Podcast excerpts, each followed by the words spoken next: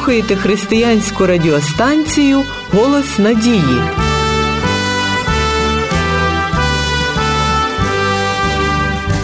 Напевно, вже сьогодні усім відомо, що між станом психіки і тілом існує дуже тісний зв'язок. Захворювання фізичного характеру впливають на стан психіки і навпаки, душевний стан зачіпає фізичне здоров'я набагато більше, ніж ми собі це уявляємо. Дуже багато хвороб є результатом розумової депресії, печаль, засмучення, сильне хвилювання, невдоволення, докори сумління, почуття провини, розчарування, недовіра.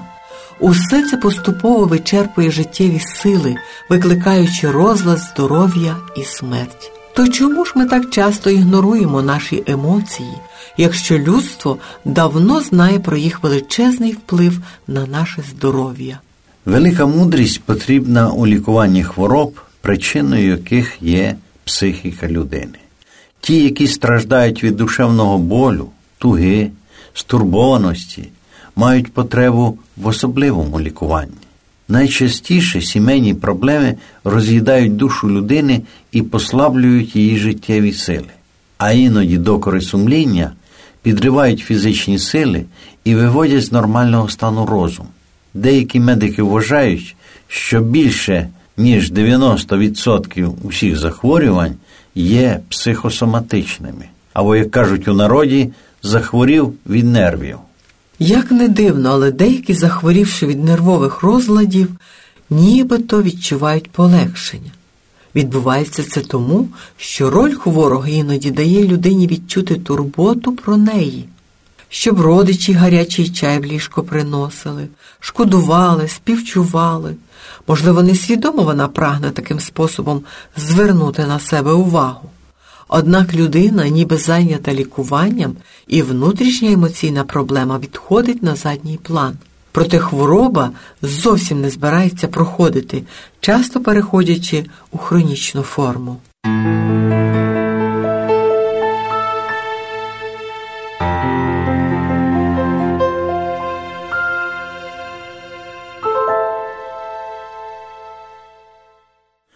Відомий всім вислів у здоровому тілі здоровий дух фактично не є вірним.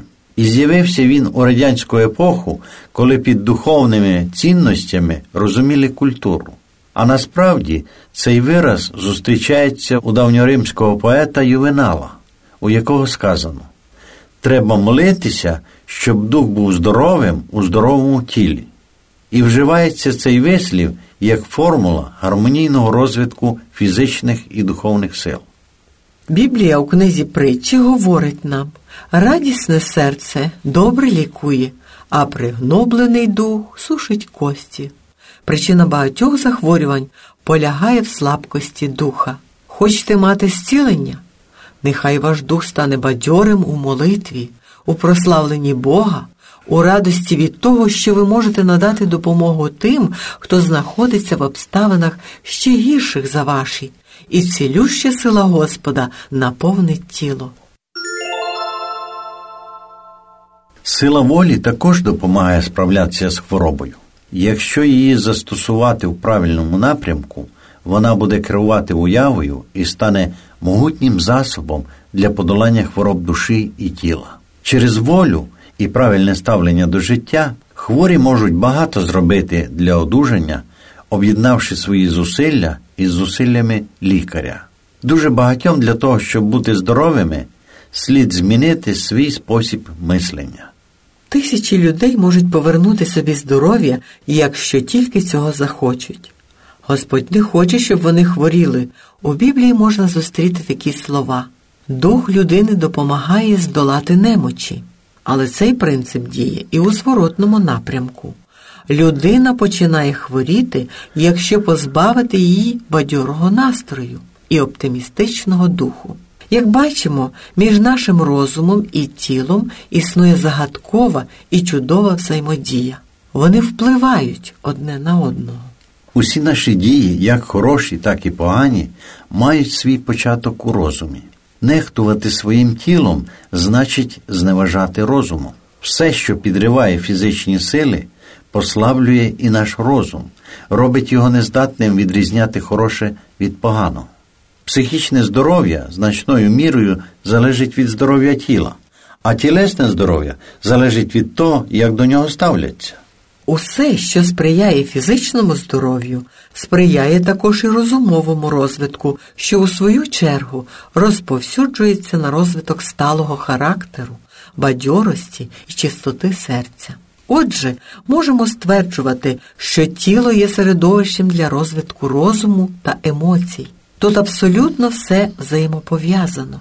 А оскільки розум та емоції виражають себе через тіло, то розумова і духовна енергія величезною мірою залежить від фізичної сили і активності.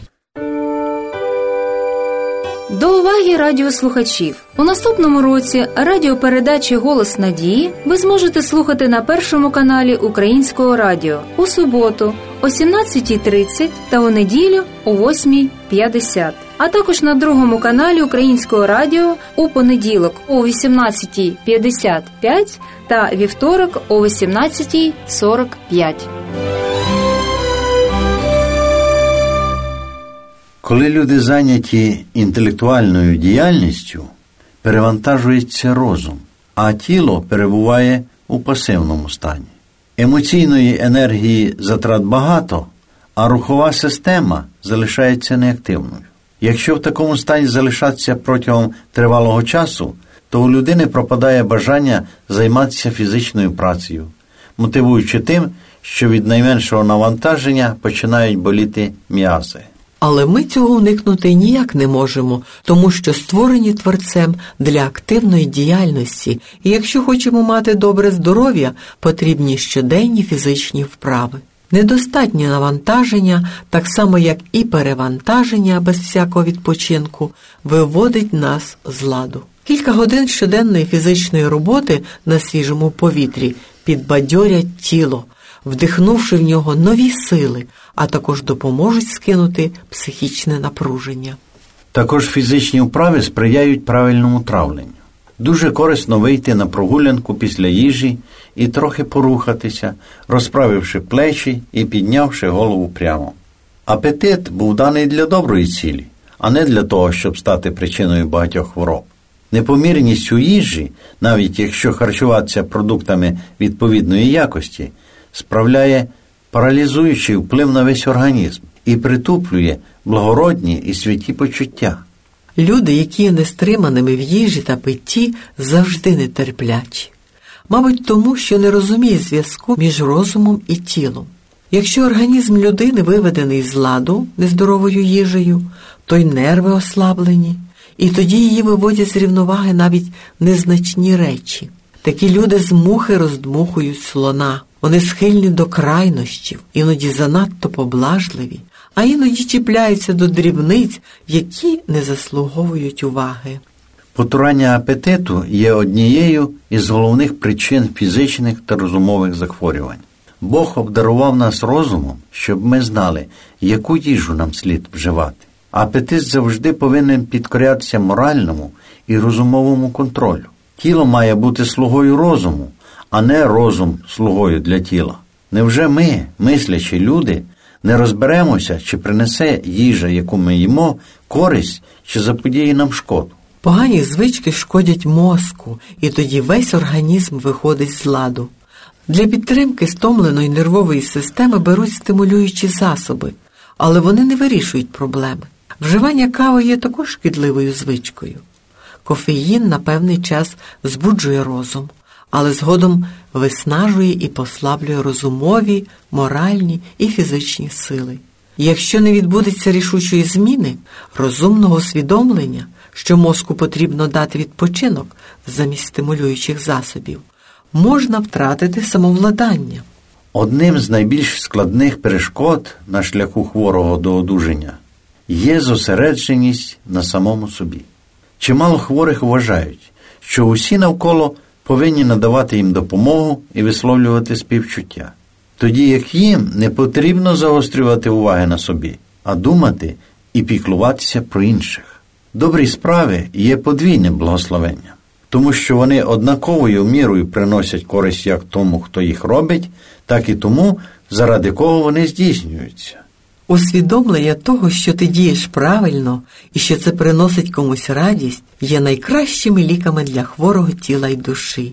Коли людина відчуває, що вона щаслива від виконаного обов'язку, задоволена тим, що подарувала комусь радісні моменти, це справляє бадьорий, піднесений, позитивний вплив. І повірте, що такий хворий знаходиться на шляху до здоров'я.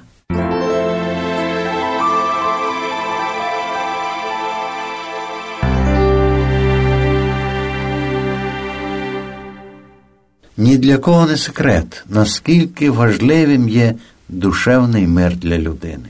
Коли на землю прийшов Христос, Його прагненням було подарувати людям саме цей дар. Але який може бути мир у душі, якщо людина хвора?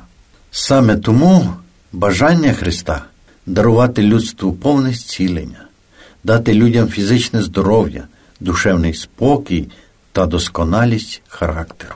Якось Христос зустрів у храмі одного зі зцілених ним і сказав йому: Ось, видужав ти, не гріши більше, щоб не сталося з тобою чого гірше. Подібними словами Ісус неодноразово застерігав багатьох хворих. Тим самим він звертав увагу на те, що люди накликають на себе хвороби порушенням Божих законів, і що тільки послух зберігає здоров'я. Щоб мати добре здоров'я, наші серця повинні сповнюватися вірою, надією та любов'ю. А це обов'язково спонукує нас до того, щоб привчати свій розум зосереджуватися на чомусь світлому і радісному. Отож, незважаючи на життєві перешкоди, бажаємо вам бути радісними і здоровими.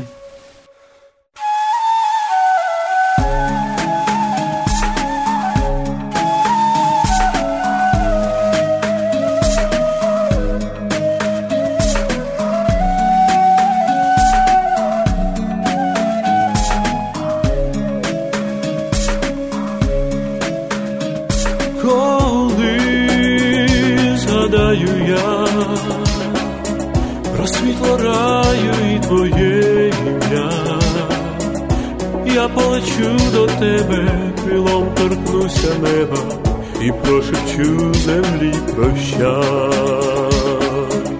Ти, як тихий подих вітру, промінь